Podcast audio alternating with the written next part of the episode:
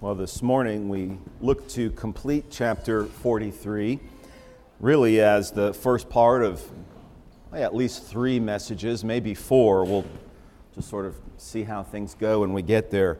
When I arrived this morning after mentioning last night that the focus would be on reconciliation in this chapter, Tony asked, are you sure we're just finishing chapter 43? It doesn't seem like reconciliation is really the theme until the next chapter, maybe even chapter 45, and I assured him this is just part one, and so I assure you reconciliation is something that will be before us for several weeks, and we really want to lay the groundwork today, I hope in some helpful ways, even practically, for us to be thinking about reconciliation in terms of Scripture, in terms of the gospel, in terms of how Genesis and this very ending narrative with Joseph and his brothers is sort of a microcosm of the Bible as a whole and God's interactions with us through Jesus as a whole. And I hope there'll be all sorts of practical ways that we can relate reconciliation to our own lives and our own relationships,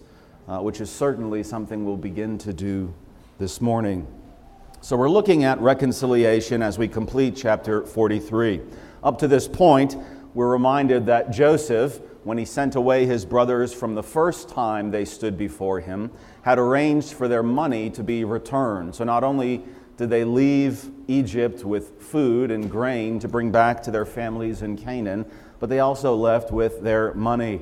And that, of course, as soon as they discovered it at the first campground in one of the brothers' sacks, that was a cause of great fear among them.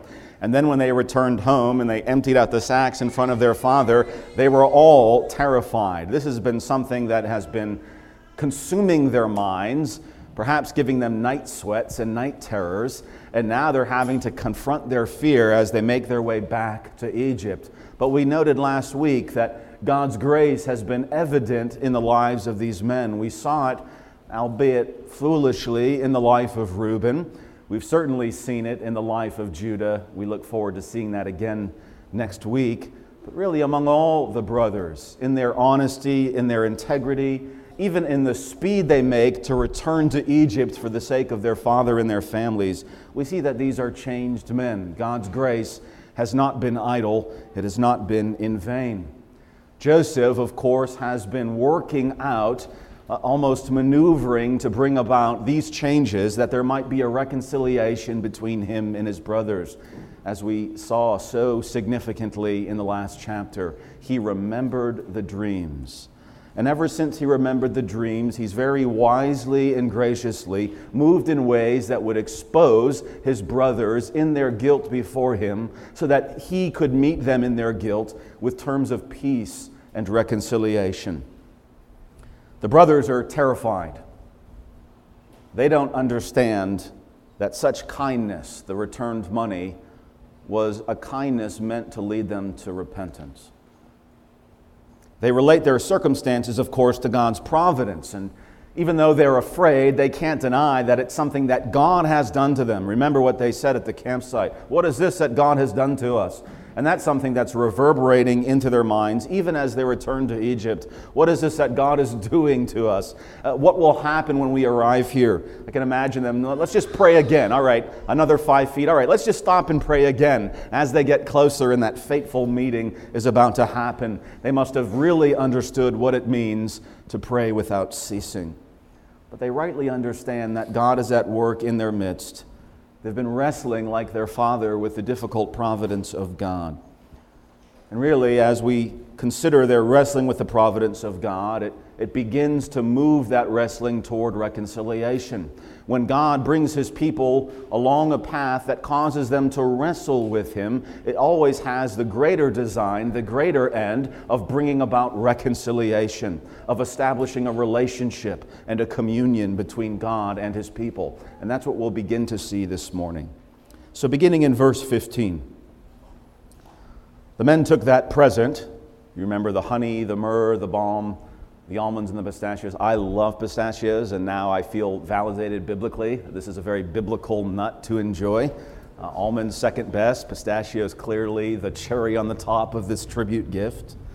They took also the double money in their hand, and they arose and went down to Egypt. and they stood before Joseph. They waste no time going down to Egypt.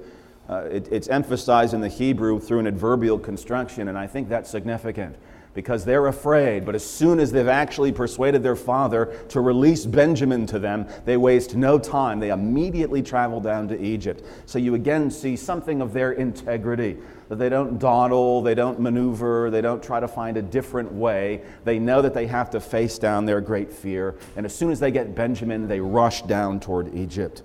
We remember that the pressure of the famine has really brought about these providential circumstances in their life. And it's the pressure of this crisis, the pressure of their need, that is driving them into God's plan for repentance and restoration.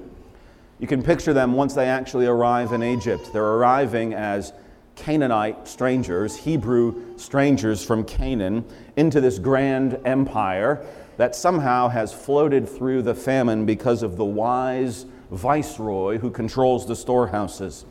They're there with their donkeys, and they're guiding them down the narrow streets past all the grand architecture, symbols of imperial pomp and circumstance, darting in and through the hungering crowds that are gathering in their lines to be able to receive their dole of grain for the day.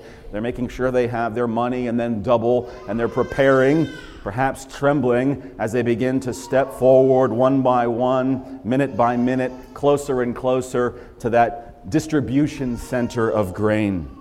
Jacob, meanwhile, is back in Canaan. He watched until he couldn't see them cross the horizon. He's been beseeching the Lord for them ever since. God, have mercy to them.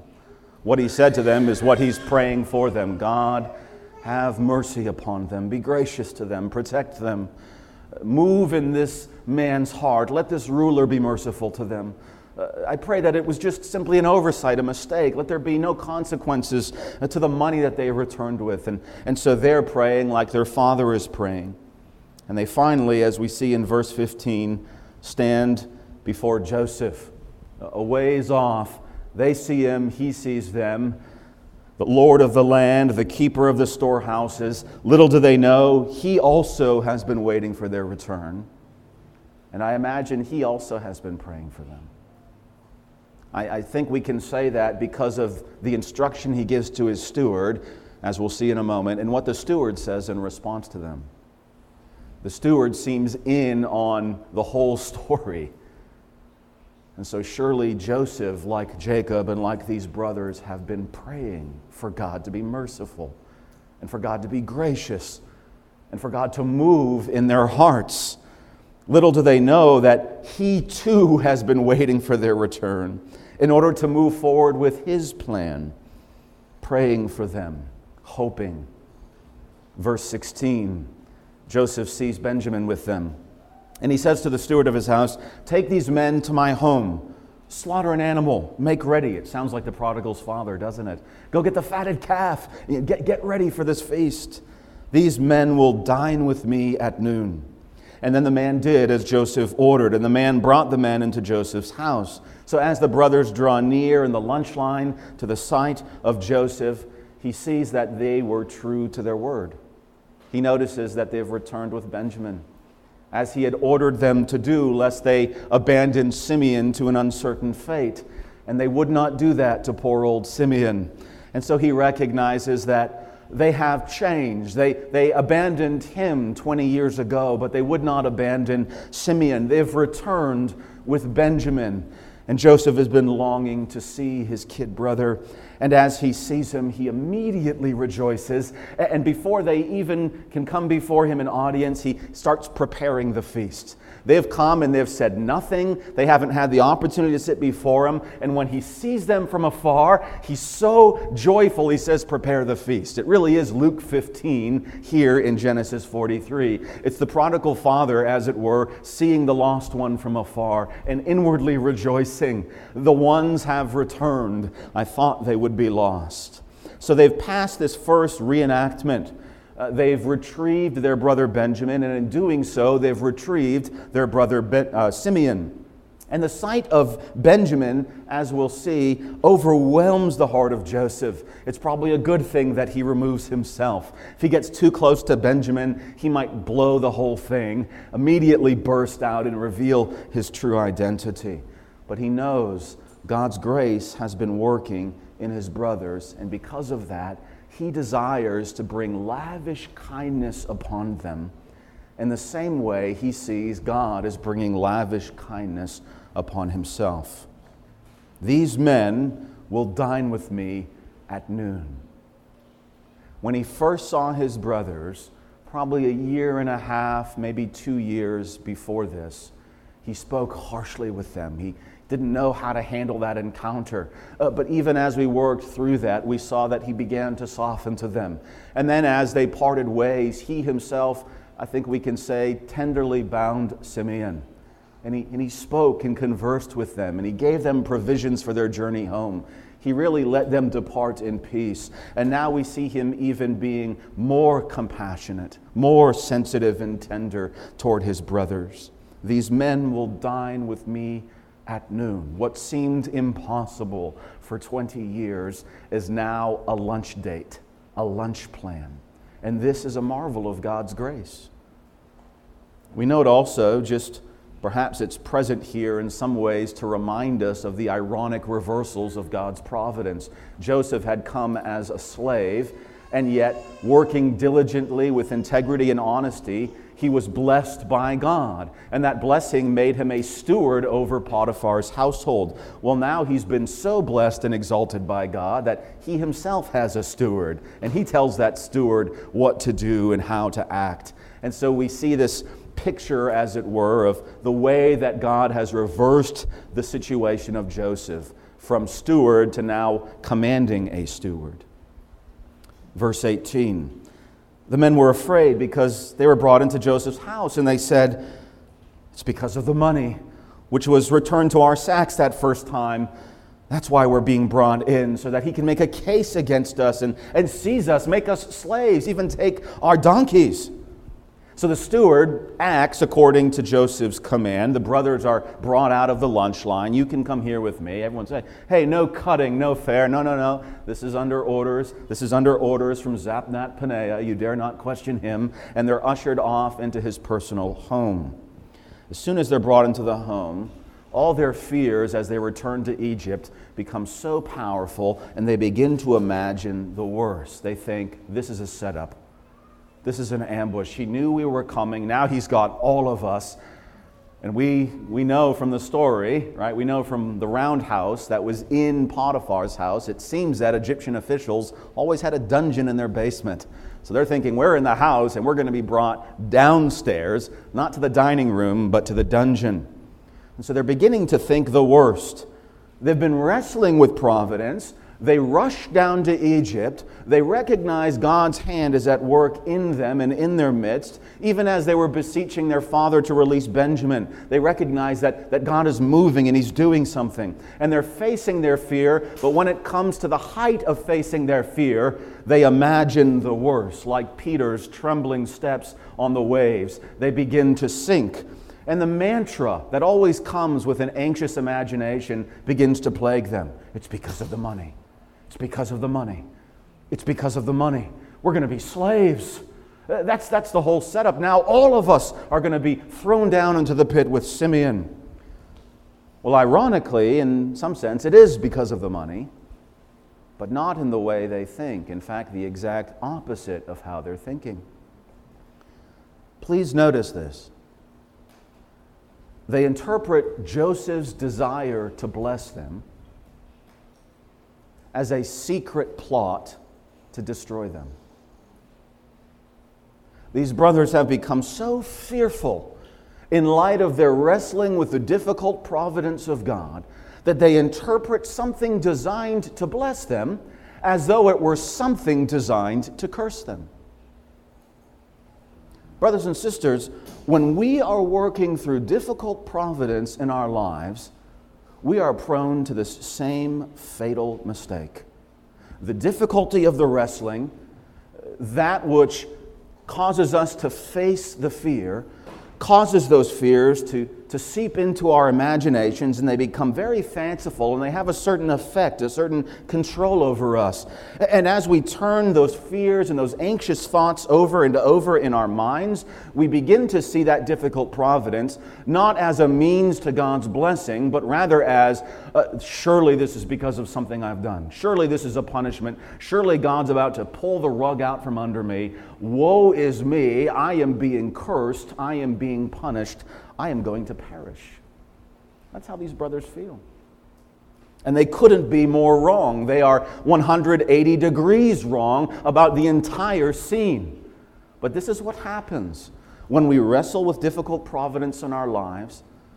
We forget to look at what God has promised and how God has moved in His providence, and our anxious thoughts begin to have a grip upon us. Rather than casting our cares upon the Lord because He cares for us, we are blind to the way that He cares for us, and we begin to think the most irrational thoughts about what He might be doing in a particular season in our life.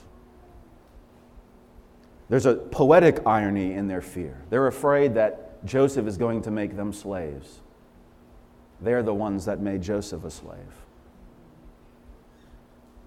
You know, this is I'm getting what I dished out. This is karma. You know, this was coming to me. I knew I couldn't escape it. I knew this day was coming. And we begin to view our Heavenly Father as though He were retributive. So we look at the very design of blessing as though it were a design of destruction. Look at their fears. Just look at their fears. He wants to take us as slaves with our donkeys. Remember, we said the camels that have been passed down ever since Abraham, that first fleet of Ferraris that Pharaoh released all the way back in Genesis 14. Maybe those have been since traded off, or at least they weren't brought down into Egypt. They brought their trusty old donkeys. And now in the time of famine, 2 years in, these beasts of burden are very precious indeed. And they think, oh, we know what this is all about. As they're walking through the empire with all its magnificent buildings and palm trees, with all its encrusted jewelry, I believe National Geographic is having a sort of multimedia display of King Tutankhamun's tomb. And I think they're doing it in Boston. I think it'll probably go down to Providence, Rhode Island. If you were to go to that, maybe you'd get some sense of what these brothers were seeing as they walked through the streets of the Egyptian Empire, especially as they were brought into Joseph's home. And they're surrounded by utter splendor, clear architectural symbols of wealth and of power. And in their anxious fears, they think, he wants our donkeys.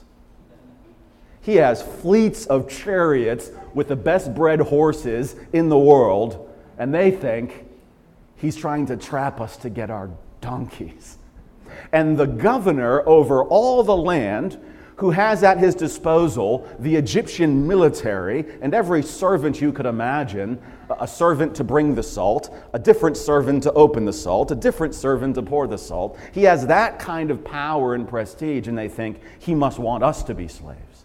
And he wants our donkeys too. Oh, I can't let Buster go, you know. Hee-haw. It's completely irrational. Completely irrational. Their fearful imagination has taken them beyond reason. He is the Lord of the land with grain houses at his disposal. If he doesn't need anything, it's them. In fact, it's a waste of his time to even give them audience. It's a waste of his time to even bring them into his home. They're blind to what's in front of them.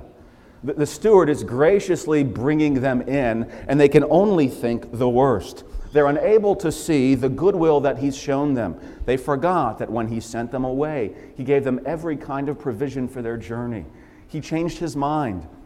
Rather than keeping all of them, he said, no, you've got families to feed. Just leave one brother here, and I'm going to give you everything you need to return home. Those provisions, that graciousness, it was all forgotten.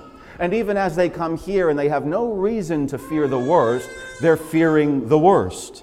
And so we see again this irrational anxiety that grips people when they're wrestling with difficult providence. They become blind to how God has moved, blind to what God has done, blind to the circumstances right in front of their face, and they're completely irrational.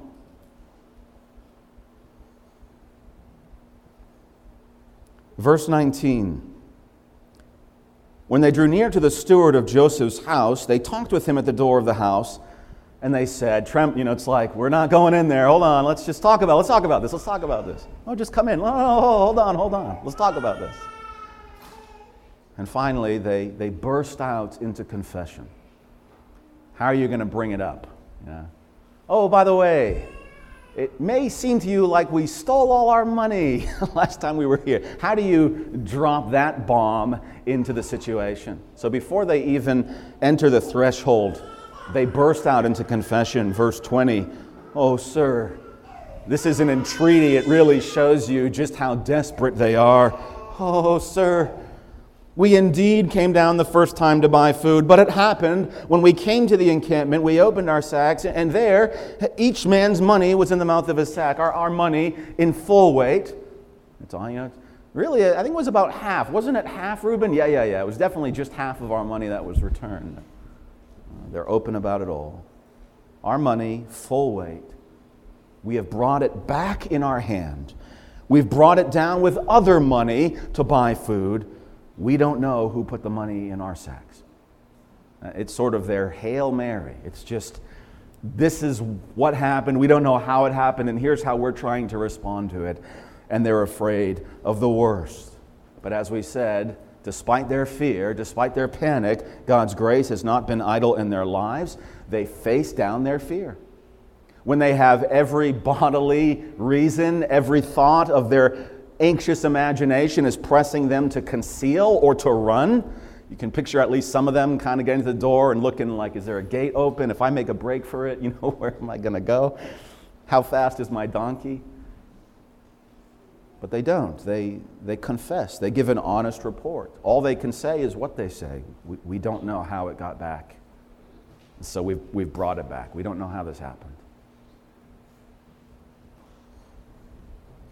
Notice that there's these dramatic evidences of grace in these brothers' lives. We again see honest integrity.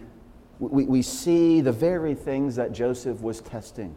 Remember what he said to them in the first encounter. We will see whether you are honest men. They've come back now and they've passed this test. They're honest men. How have they become honest men? They have been afflicted by famine and by fear. And because they have been afflicted by deprivation, by something being taken from them, by a lack of comfort, a lack of security, they've been afflicted, and because they've grown fearful. They feel like they have no control over the situation. They feel utterly incapable of handling the stress, and so they've been made needful, dependent, I'm sure prayerful. And in light of that famine and that fear, God has made them fruitful. What kind of fruit has God grown in the season of affliction and fear? Humility, honesty, integrity. Adam Clarke, commentator from a few centuries ago, he says, afflictions from the hand of God and under his direction have a wonderful tendency to humble the soul. If men knew how gracious God's designs are when he sends afflictions, no murmur would ever be heard again. If we knew God's gracious design when he sends affliction, when he brings us into circumstances that cause us to be fearful, if we knew his ultimate design, we would never murmur, we would never buck, we would never resist the work that he's doing in our lives. But it's because we're like these brothers, gripped by anxious concern, imagining the most irrational things, that we're blind to his providence, and we begin to murmur and complain and become fatigued by the way that he's moving in and through us. So one question to ask yourself this morning is, has the providence of God brought you to a place of humility? I'm even getting the violins and chorus here. This is wonderful. Has the providence of God brought you to a place of humility? Now that's the first step. There's many men that have been humbled by their sins, but that's not enough.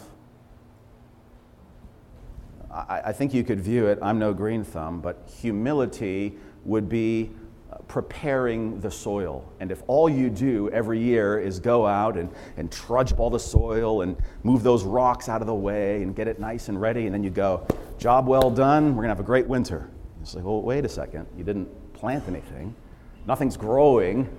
What was the work of being humbled if there's not fruit? And so there needs to be fruit that grows out of that humility. And we see that out of their humility, they're becoming men of integrity, men of action, men of honesty. And this is the fruit that is growing out of their humility. It's not enough to be humbled by afflictions. God's design never ends with humility. Humility is the beginning of what God wants to do in your life. Now, of course, these brothers have confessed it, and they don't know what's coming. Maybe they have good reason to think the steward is going to be slack-jawed and outraged. He's going to call for guards to surround them, and he'd wait till my master hears this. Their stomachs must have been in knots. They have no idea if it will be a response of wrath. Verse 23, he says, "Peace be with you. Do not be afraid." I can only imagine in that scene that they didn't even hear that. When he said, kind of like, yeah, I know, peace be with you, don't be afraid. And it probably just went right through them, and they're like, and we really don't know, and we're willing to do anything. And no, peace be with you, don't be afraid.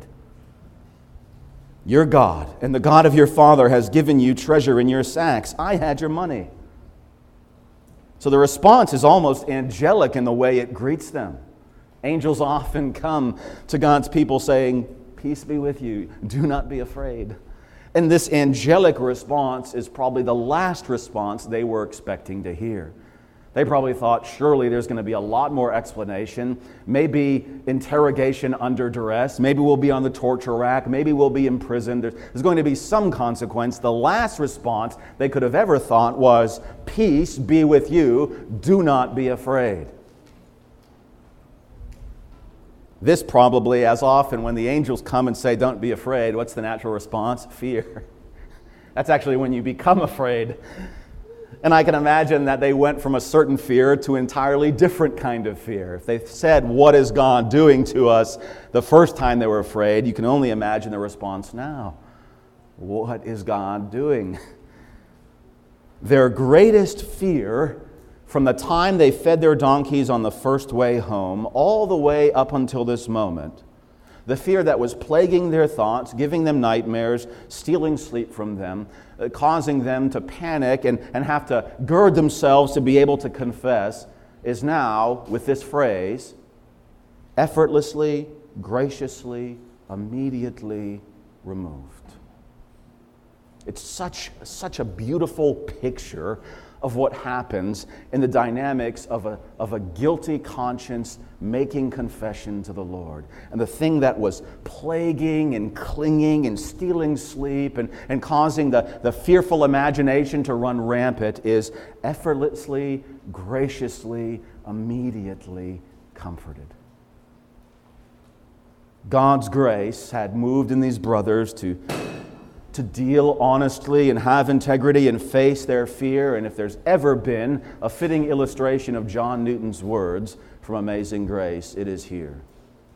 It was grace that taught their hearts to fear, and grace their fears relieved. In the words, peace be with you, do not be afraid, more than ever they connected honesty and integrity and humility to God's blessing. If only God's people could learn to connect the virtues of the Christian life to the response of God's blessing in this way. They had likely been praying and praying and praying throughout the lead up to this moment. What a reassurance for them to hear, your God and the God of your father has given you treasure. They knew that they put their trust in the right place. They were clinging to God, trying to be honest and walk in integrity before Him. They put their trust in Him, and because they did that, they were relieved of this fear, and they were given peace. They were given the greatest comfort they could have ever hoped for. But more than that, God, in that response, reminded them of it. Your God and the God of your father has given you this treasure. There's a testimony in the steward's response to them. And it must have struck them again. God is at work in the midst of this. And if there can be honesty here, are there deeper things in my life that God would want me to be honest about? Deeper nightmares, deeper fears, deeper guilt. In one sense, they probably feel like the only crisis in their life has now been taken away, when in fact God has a design to go much deeper still. Your God and the God of your father has given you treasure. Read between those lines. Why would this Egyptian steward be able to testify about not only their God, but the God of their father? Doesn't that sound like Joseph had been speaking of his God and the God of his father in the land of Canaan? That he had been establishing an understanding of the true and living God within his household? That's what John Calvin says about this. I think he's right. The steward does not say what we might expect an Egyptian to say. The God of the land of Canaan has given this to you. You know, your regional God has blessed you. That's how a panentheist would sort of understand it. But to the peculiar God of their father, which brings up relationship and covenant. And so Calvin says, I do not doubt that Joseph, though he did not openly correct everything that was superstitious outside of his house, at least in his own house, he established the true worship of the one true God. And he always held fast to the covenant which he had heard as a boy from his father. And so he connects the fact that the steward knows this to the way that Joseph has been operating these 20 years. Never abandoning, never forgetting the covenant that God made with Abraham and Isaac and his father Jacob. And then, if they were lacking any comfort, Simeon is brought out to them. And I can't imagine, it would seem entirely incongruent if the way that Simeon was brought out was anything less than the same grace that they had seen in the steward's response. They might have thought when they finally retrieved Simeon after perhaps a year, however long it had been, that he would have been emaciated in chains, unrecognizable, scars and wounds, eating rats, and he would have been thrust out like a cobble of bones before them. But he must have come out like a featured guest from the house of Joseph. And when he's brought out, we don't have the encounter in the text, but you can imagine when that brother that had been left behind in the pit, in the proverbial death in their mind, when he was brought up out of it and they were brought together, it must have been quite a reconciliation. It must have been quite a reunion as they embraced and maybe even wept over each other in light of what God had done to get them to that place. And it's a microcosm of what God wants to do between them and Joseph. So you have a miniature display of the coming reconciliation of chapter 45. Verse 24. The man brought the men into Joseph's house and gave them water, and they washed their feet, and he gave their donkeys feed. And they made the present ready for Joseph's coming at noon. They heard that they would eat bread there. And when Joseph came home, they brought him the present which was in their hand into the house, and they bowed down before him to the earth. So all the hospitality a privileged guest could expect is being shown to these brothers. They went in fearing the worst, and at every turn they're being blessed and rewarded. They're being graciously treated. Their feet are being washed. They're being shown lavish kindness. In a time of famine, even their precious donkeys are being watered and fed. And they hear that this master is coming at noon. And so they get ready their little gift. They arrange their honey and their myrrh and their balm. maybe snack on a few pistachios as they get it all set up. And when he finally comes, they pay their tribute to him. It's a modest tribute. Not very impressive to the Lord of the storehouses, but we know who the Lord of the storehouses is. He's not some detached, arbitrary CEO. He's not someone that's unimpressed and things aren't worth his time. It's his brother. And his brothers render this tribute to him out of their need. And that must have been so touching for Joseph to receive that humble, modest gift, knowing it came from the fingers of Jacob and the brothers that had once thrust him away from them. Gifts in the ancient world, gift as a concept throughout Scripture is so significant, especially when we talk about reconciliation.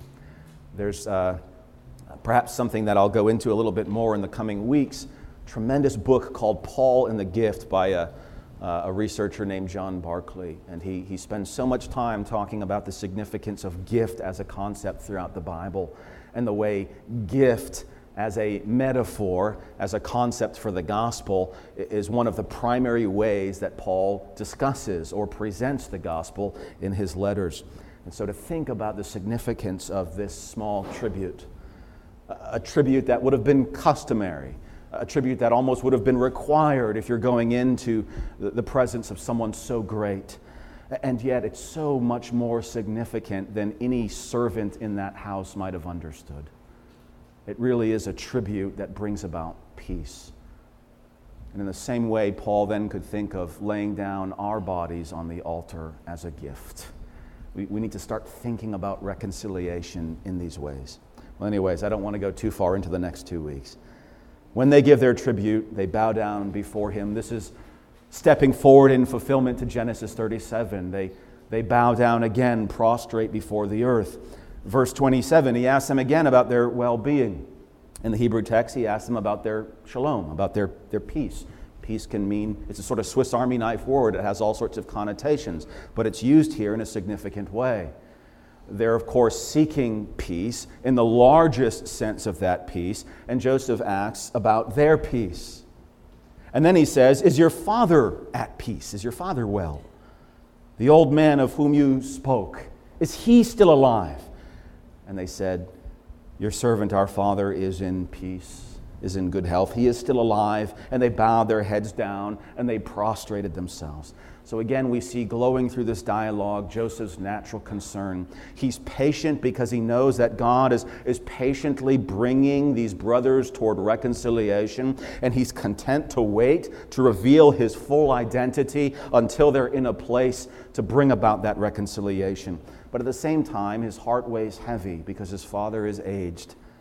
So the first thing that he says to them essentially is my father still alive? Am I going to be able to see him again? That's his foremost concern. And must have been another gracious response when he found out that his father was alive and in good health. We're reminded again of this larger plot in the chapters, the reconciliation of the household of Jacob, the son who was once cast down into the pit of death, being raised, that he might once again return to the side of his father. In the most direct fulfillment of Joseph's dream, they again bow their heads and they prostrate themselves. They lay out completely flat before him. This is showing honor. This is showing obeisance to him. In the Hebrew, it just simply says they bowed and then bowed themselves. So we don't translate those redundancies into English, but it's a way of emphasizing just how humbled they were before their brother. And it's meant to again emphasize God has brought this dream to fulfillment. The brothers have all come and bowed down in genuine, honest humility before the authority and the blessed status of their youngest brother, Joseph. This humility came, again, from God's affliction and God's relief. He brought affliction into the brothers' lives because of the crisis, because of their fear. And then when the steward spoke words of peace to them, they were relieved. And just like affliction humbles a believer, so does relief from affliction. They're doubly humbled, if I could put it that way. Never a good thing when the blind men are healed and they don't even return to the one who healed them. Believers are doubly humbled when God brings relief. They pray for contentment and they're humbled when God sees it fit to bring a thorn into their side. They're humbled and they pray, Lord, give me patience to bear with it. Humble me, Lord. That's why you've given me this thorn. And if God sees fit to remove that thorn, they ought to be doubly humbled. Now I'm really humbled, Lord. You didn't need to remove that, but you did. They honored the Lord of the land, not only to show him respect. They honored the Lord of the land, not only to show him gratitude. They honored the Lord of the land because they needed him. If they weren't reconciled with him, they would perish and their families would perish. They bow before him because they need him. When we gather before the Lord in worship, brothers and sisters, it's not just out of the respect or the duty. And it's not even enough to say it's gratitude. It's need. Lord, I need you. I need you in my life. I need your presence and your power. I need your grace and your mercy. Lord, I need you, and that's why I come and bow before you. It's not a tribute. It's not an afterthought. It's not some way of baptizing my ambitions for the week. Lord, I'm coming and I'm bowing because I need you.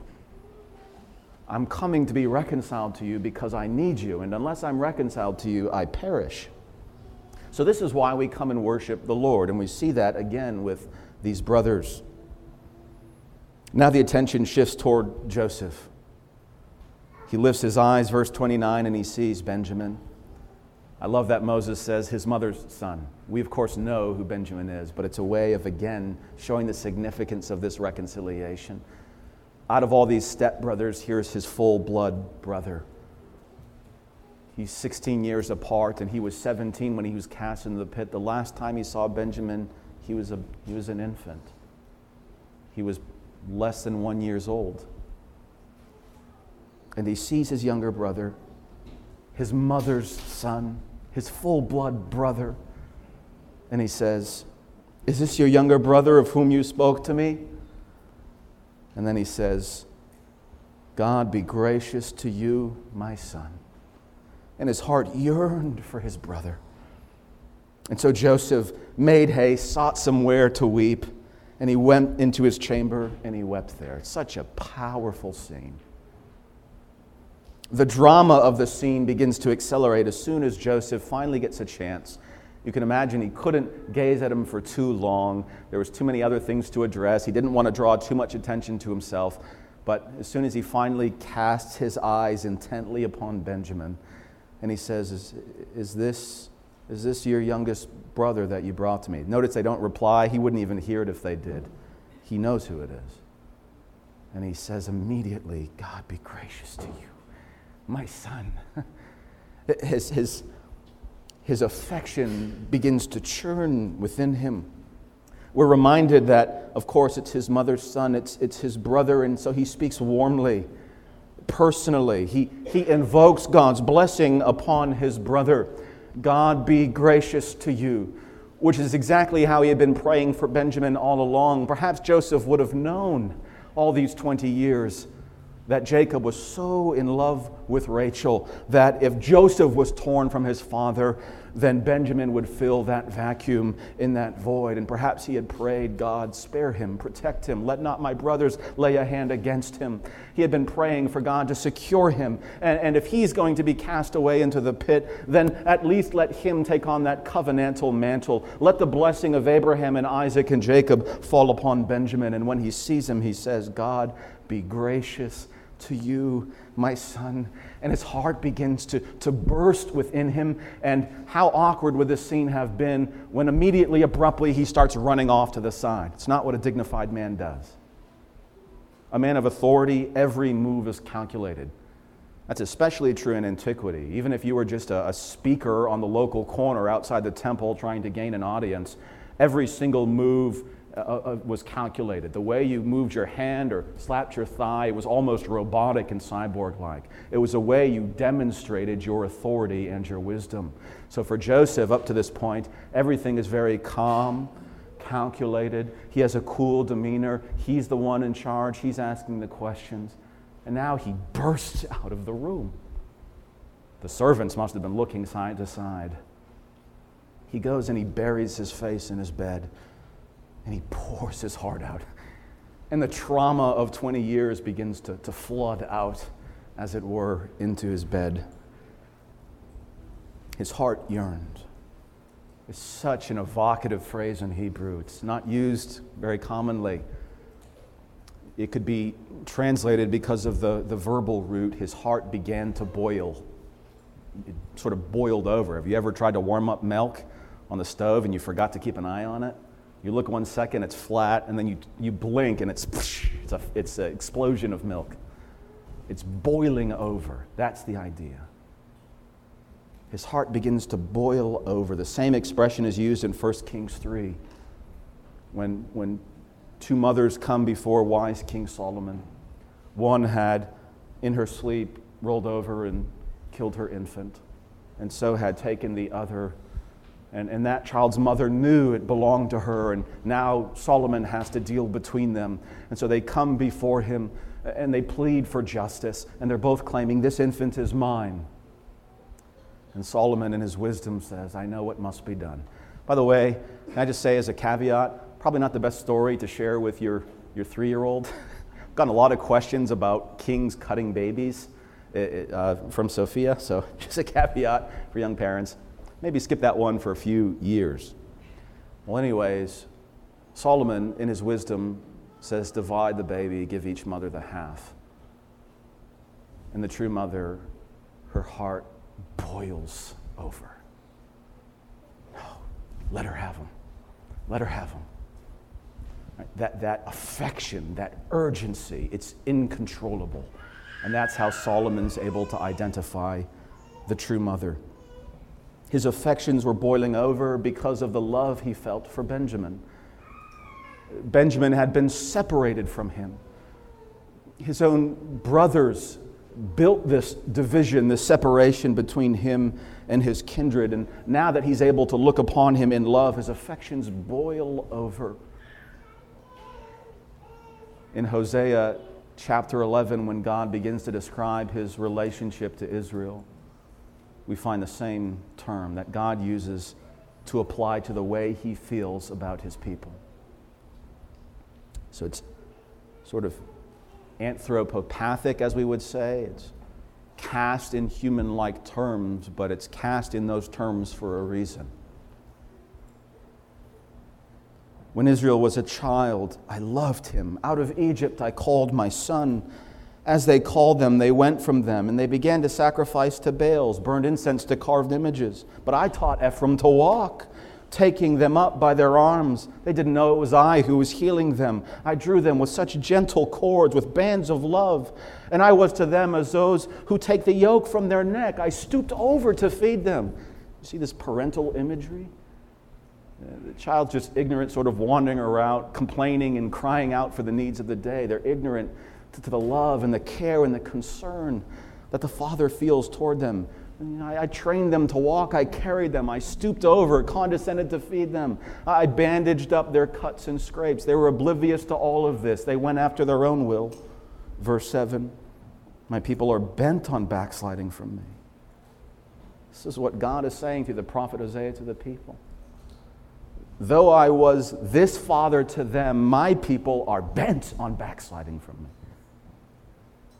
That's a little bit more than prone to wander, isn't it? I've always respected that line in the hymn. I'm thinking about it now. It's not prone to wander, bent to backslide. That's what God says. Bent toward backsliding. Though they call to the Most High, none at all exalt him. What's coming with that kind of prophetic denouncement? And therefore you will be cast off entirely forever. If ever there was love, it will be as though there never was love. I have not known you, nor will I be moved an inch when destruction comes upon you. I will plug up my ears to your house, because I have decided for wrath to be upon you, and I will be satisfied. Yea, I will delight in the wrath I bring to you. Is that what Hosea 11 goes on to say? How can I give you up, Ephraim? How can I hand you over, Israel? How can I make you like Admah? How can I set you like Zeboim? My heart boils within me. My sympathy is stirred. I will not execute my anger. I will not destroy Ephraim. I am God, not a man, the Holy One in your midst. God uses this imagery to say, the affection that he has toward his people is like a man unable to restrain or control the power and the vitality of affection. It is so fervent that it changes everything in the relationship. So the same way that Joseph feels in a human way toward Benjamin is only a pale, faint shadow of how God feels through Christ for his people. Brother or sister, blood-bought brother or sister, do you know that your Father's heart boils over toward you? Benjamin doesn't even acknowledge that love. He doesn't recognize it. He's ignorant to it. It has not been revealed. But Joseph's heart is all the same. We are largely ignorant to the Father's love for us. My heart boils within me. The same tenderness, the same depth of love here with the covenant-keeping God. So he rushes out of his room. He's burst into his bed, all of the emotion, all of the grief, but also the joy, the astonishment of the fact that he's looking at Benjamin eye to eye. And then he washes his face. It must have been quite some time for him to recompose. And we read, he restrained himself. And as abruptly he left, he comes back and says, serve the bread. And he arranges the table. Egyptians sit to themselves. Hebrews sit to themselves. And we read, it's an abomination for Egyptians to sit with Hebrews. So they sat before him, according to this order, the firstborn, according to his birthright, and the youngest according to his youth, all in order, all of these brothers in order before Joseph. And so they look around in complete astonishment, not just most likely because of all that has taken place, surely that's part of it, but how does this man know who is the oldest and who is the youngest and every single brother in between? They're looking and they're saying, how can you take a bunch of bearded Hebrews and figure out who was born when and arrange the seats in that order? They're completely astonished. Did Simeon, did you? No, I never said anything. How does this man know this about us? What else does he know about us? Again, they're meant to interpret what is God providentially doing in their lives. What is he wanting to address in their lives? So he arranges them at a distance due to this custom. And we read about this. It doesn't seem to be a social prejudice. You get a bit of that in chapter 46. The Egyptians just simply hate shepherds. And migrant shepherd-like people are an abomination to the Egyptians. But here, it seems to almost have more of a ceremonial function, that the way the dynamics were set up, you would not eat with strangers. Very similar to the Jew-Gentile dynamics that were a real issue in the early church. Jews would not sit and eat with Gentiles. But here comes this gospel of reconciliation, and how are you going to work this out in practice? Even Barnabas can be led astray because of the power of this custom. One of the things that strikes me about that is I think it's recorded. It's not necessarily needful information. Moses, in my mind, is beginning to work out reconciliation as we move from chapter 43 to 44 and then 45 being the climactic moment of reconciliation. And to say they sat at the table, it's like, oh yes, this is wonderful reconciliation, but it's at a distance. They're not able to eat together.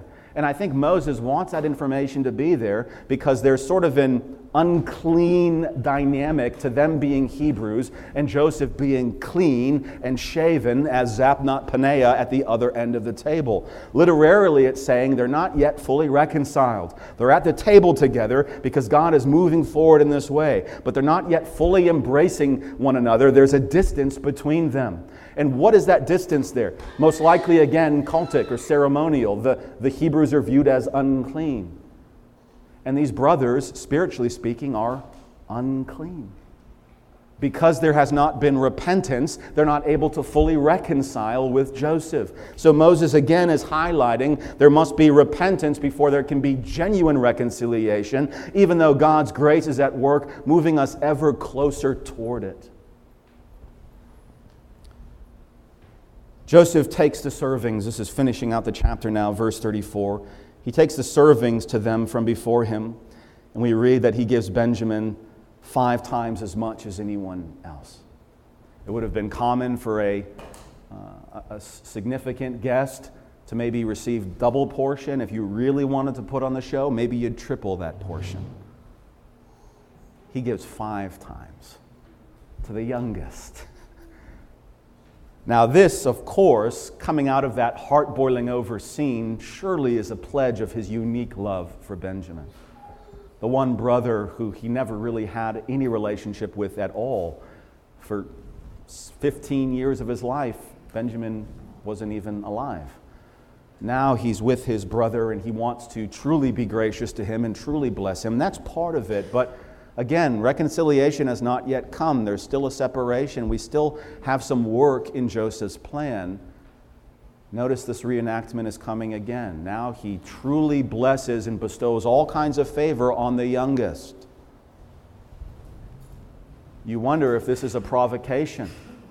Is Reuben going to be like, you know the order, right? I'm the eldest. I'm the firstborn. In fact, I don't know if it was just a mistake from the waiter, but you actually gave the least among us the most. I think you want to move the other direction at the table. You see, I'm the firstborn. This is a provocation to test. In their humility, in their honesty and integrity, are they begin to go back to their vomit? Are they going to begin to go back to their old ways and begin to have jealous feelings toward the youngest? To begin to distance themselves and cool their affections toward him? You can imagine Benjamin, his eyes are so wide, and he's probably a lot like his brother Joseph. Guys, isn't this amazing? Take a selfie with me. Look at my servings. Put it next to yours. Yeah, put it next to yours. He's giving them an opportunity to test whether or not they've actually changed in this regard.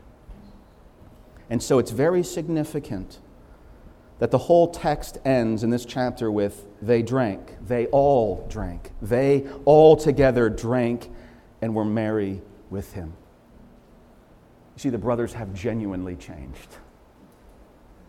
The fact that Benjamin receives 5 times as much, though he's the least in their eyes, does not in any way prevent them from being merry, from rejoicing with those who are rejoicing.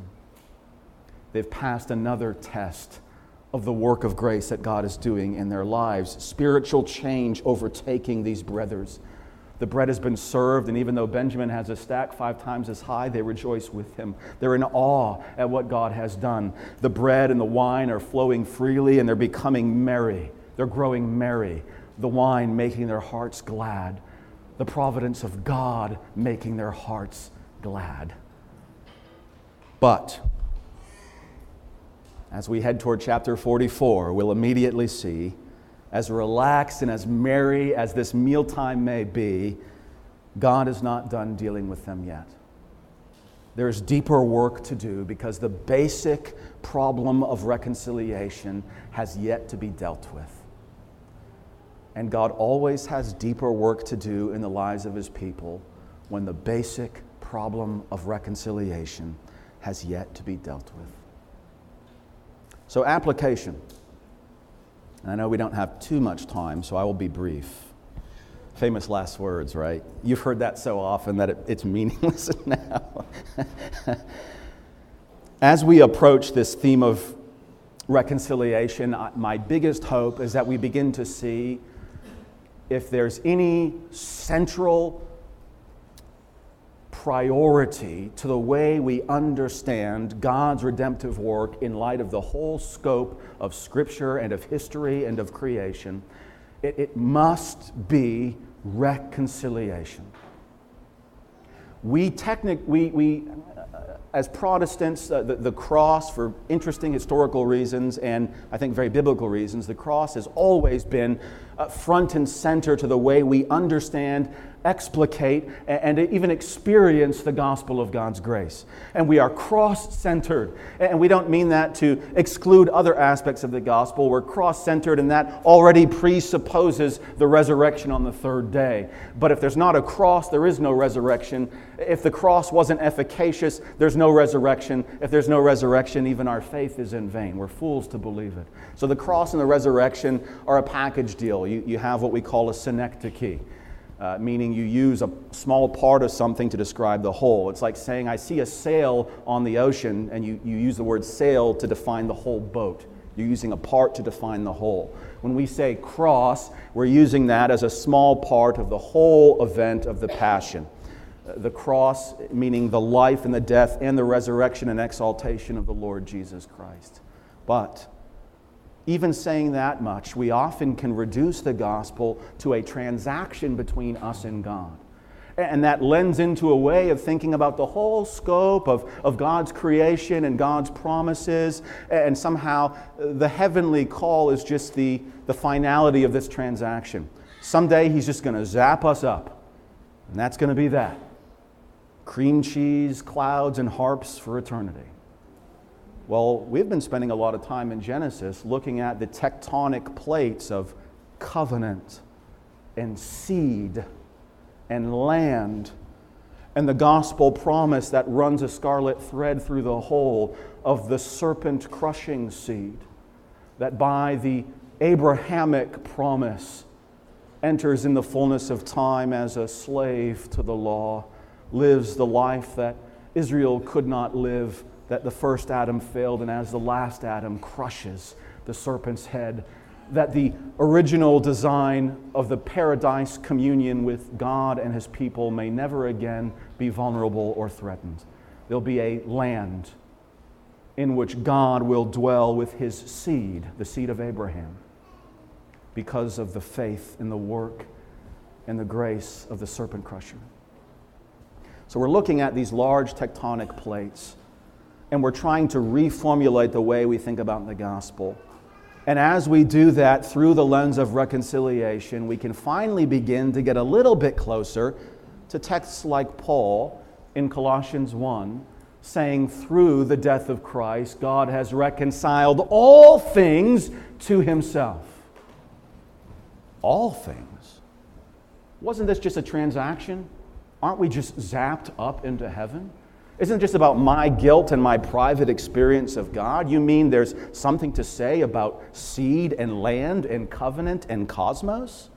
You mean there's something to say not only about creation, but new creation? What does it mean for time and space that God reconciles all things to Himself through the death of Christ? This is kind of where we're going as we close out Genesis. So I'm trying to give you some appetizer. Reconciliation is bigger than you may realize.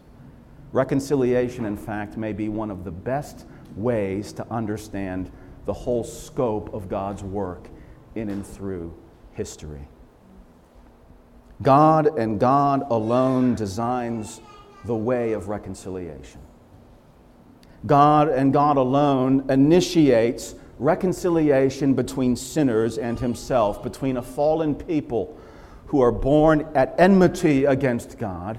He is the one who then initiates designs of reconciliation toward them, providentially moving them along those pathways. It's everything we've seen with Joseph's brothers. They are not the ones that initiate reconciliation. They are not the ones that have moved in a way that they might be finally reconciled to their brother and reconciled, therefore, to God.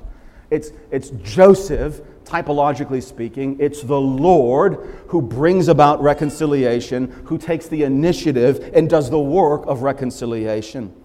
P. T. Forsyth, really interesting Anglican, often quoted but rarely read. And I've been trying to make it a point to read more of P. T. Forsyth. I would highly commend his work to you. Older, about a generation ago. He discusses in a book Paul's presentation of reconciliation. He says, reconciliation as the way we understand Paul's display of the gospel. This is what he says. On this interpretation of the work of Christ, the whole church rests. If you take faith away from this center, you drive the nail into the church's coffin. If you take reconciliation out of the equation, the church is dead. Now, quite literally, here in Genesis 43, if you take reconciliation out of the equation, the church, all 11 members of it, are dead. The church is, at this point in history, the household of Israel. If they are not reconciled, they perish. Reconciliation is the very center of the gospel. I use those words decidedly and cautiously. Reconciliation is the center of the gospel. Now, Joseph displays, I think, at least four key aspects of reconciliation. We're just going into this. This is just part one. There's going to be a lot more that we build on top of this. But just looking at our text here and saying, what are some applications for us? I see four keys that Joseph understands are necessary for there to be reconciliation. The first key is trust. Trust. Peace be with you. Do not be afraid. Joseph knows that because of the offense, because of the guilt, fear and anxiety are gripping his brothers. And though he can talk with them and give them many provisions and send 10 of them back home on that first trip, though they have no reason to think anything fearful or threatening is coming their way, he knows that they have no trust toward him. And where there's no trust, there can be no reconciliation. And so Joseph very purposely moves in ways to build their trust, not only in himself, but also in God's providence. He wants them to recognize the way that God is moving in their midst. Trust must be there in order to bring about reconciliation. Those who seek God's blessing will inevitably be forced to turn from their ways. You must choose light rather than darkness. You must choose honesty rather than concealing or covering your sin. What does it take to do that? Trust. Remember we said, use a synonym for faith and think about it in terms of trust? We know this even in confessing our sins to one another. If there's anything that prevents us from confessing our sins to one another as brothers and sisters, it's trust. If I expose this, how can I trust that you won't look at me differently forever? How can I know that this won't be an entry into all sorts of gossip and judgment? How can I trust you? How can I know that you'll actually not be scandalized and outraged, but you'll actually still love me? And look at me through the gospel, and not through your reaction, not through your feelings of distaste or disgust. How can I trust you? And we have a hard time being open with each other in the same way that we have a hard time being open to God. God knows it all, and we still find it hard to trust Him with our guilt. How can I know that this is the time you won't show mercy, but this is the time you'll punish? How can I trust you?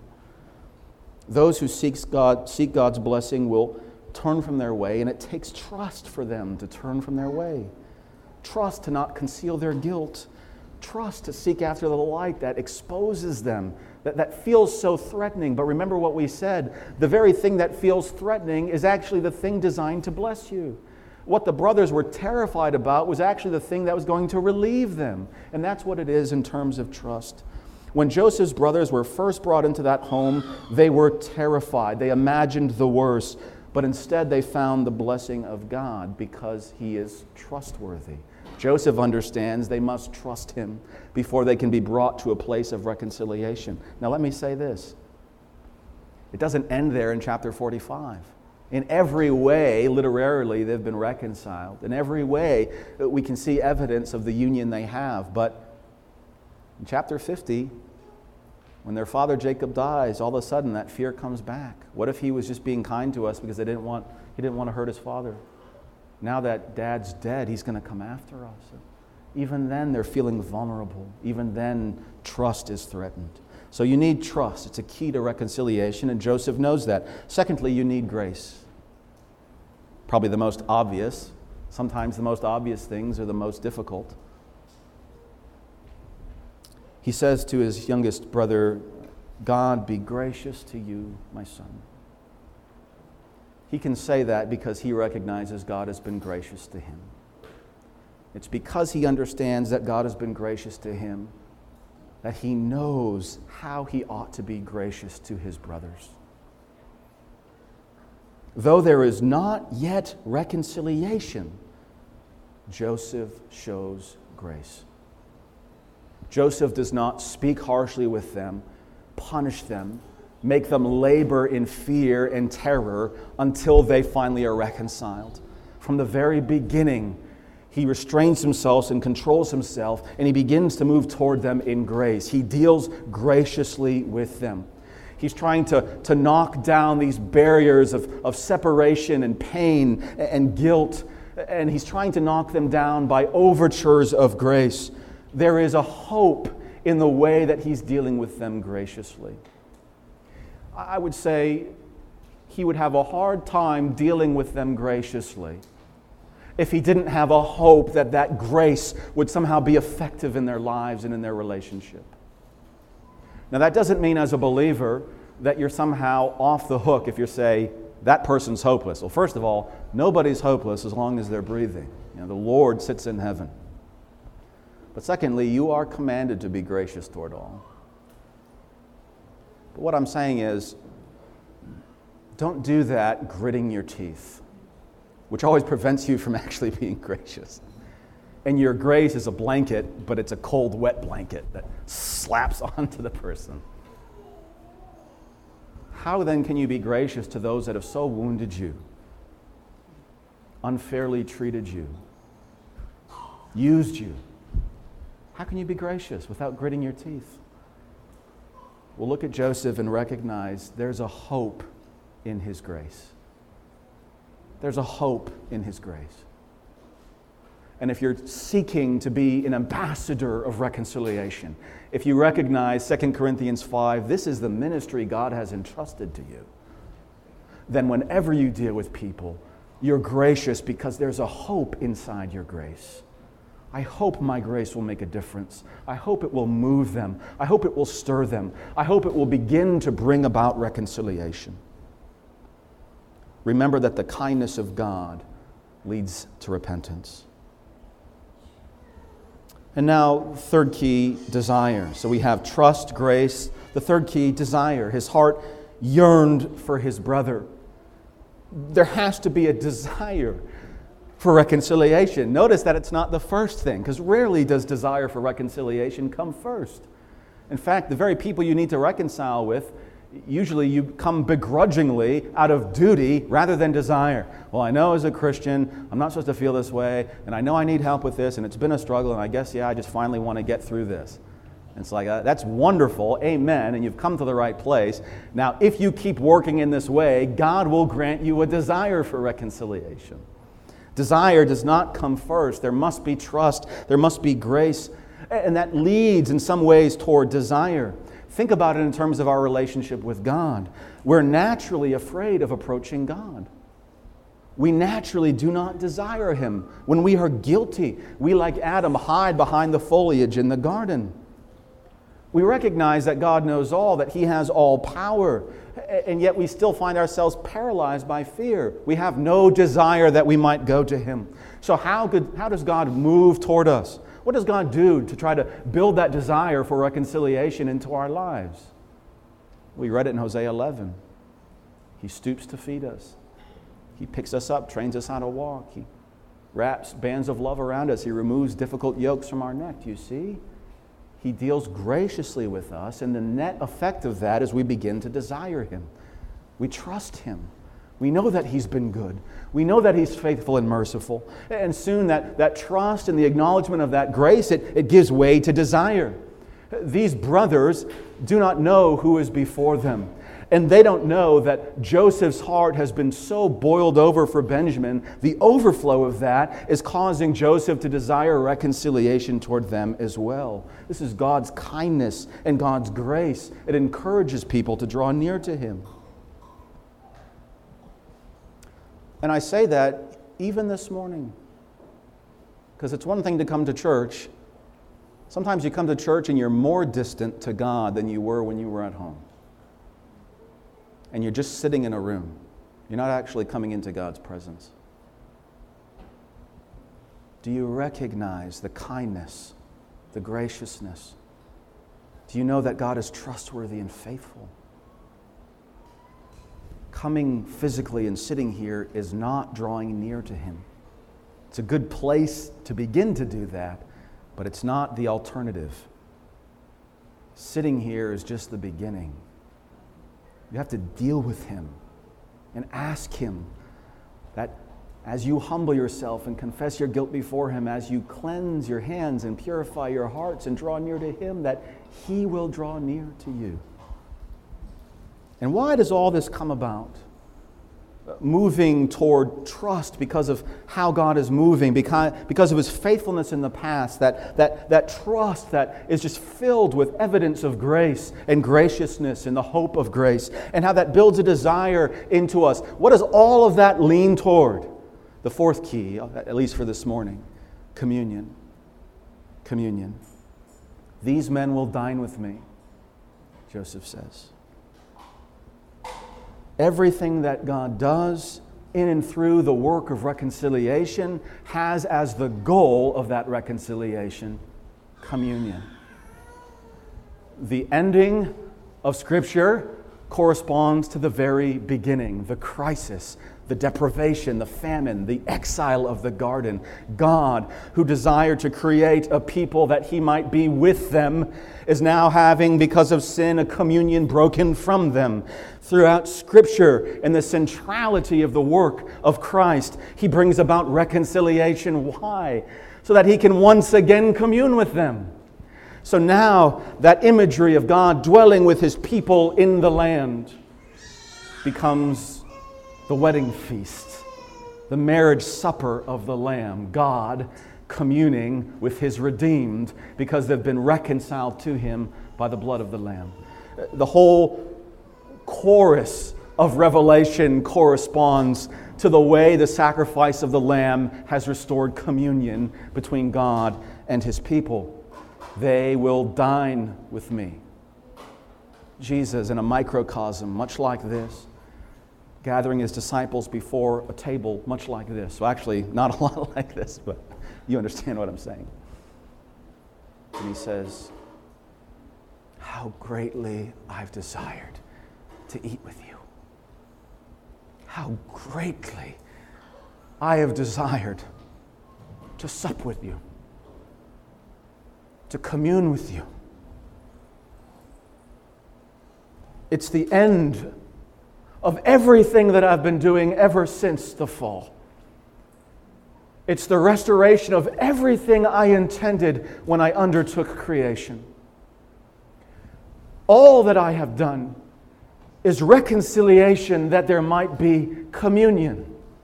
And I have greatly desired to eat with you.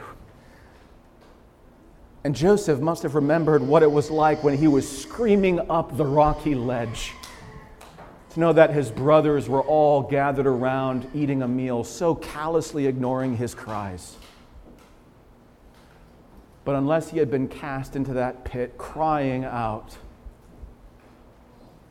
why have you forsaken me? Why have you forsaken me? They could never have a communion, a meal quite like this. I see in this passage a reflection in striking ways of what we're doing shortly, the communion. the Lord's Supper.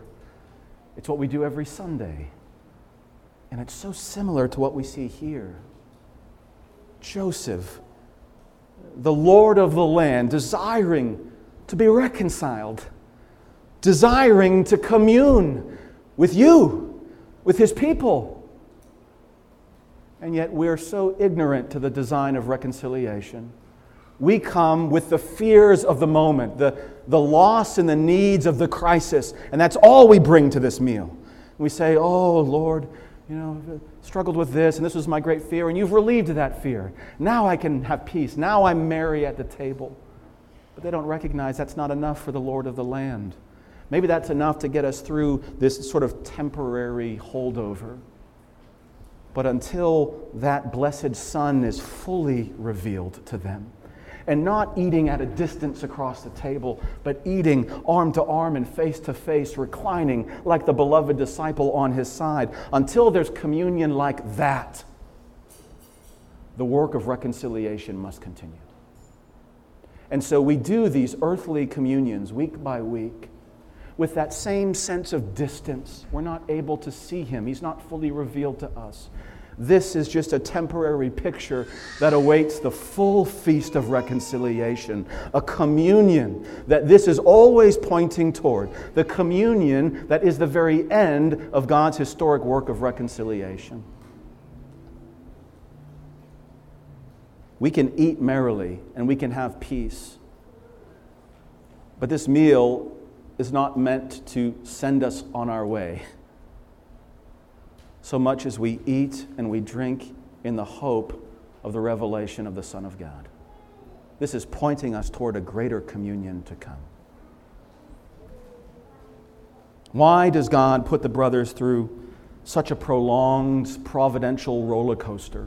Why so many ups and downs? Why so many difficulties? Why the crisis and the needs of the hour? It's all so that they will be brought through that kindness and patience and wisdom to repentance.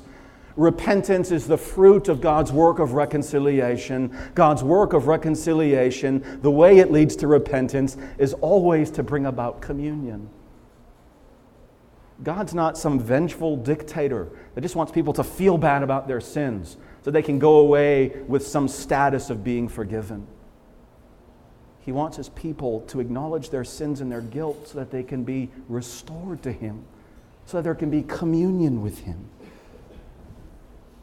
No wonder we can see, as many Christian interpreters throughout church history have seen, in Joseph, a type of the Lord Jesus. The journey he took from his humiliation to now his exaltation. And that journey that he took has only caused his heart even more to boil over, to commune with his own. Here, as Jeremiah Burroughs says, and I close with this, here we see the infinite love of God, pleased to think of us poor creatures from everlasting and to make it his supreme work to reconcile us to himself. Here is the foundation of every sweetness and comfort, of every mercy of God to those who have been reconciled to him by the blood. It is the fruit of God's eternal love for us. Amen. Let's pray.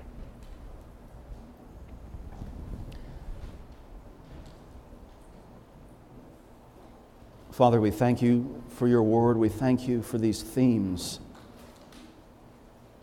that we see not only in Joseph's life here and at the end of Genesis, Lord, not even just in the book of Genesis, but in all of Scripture, Lord. We recognize we have in Scripture a testimony to your great work of reconciliation that began with the promise in Genesis 3:15 and continues to this very day with the Spirit bringing the light of your grace and the hope of the gospel into the lives of those who were enemies to you, persecuted you to death,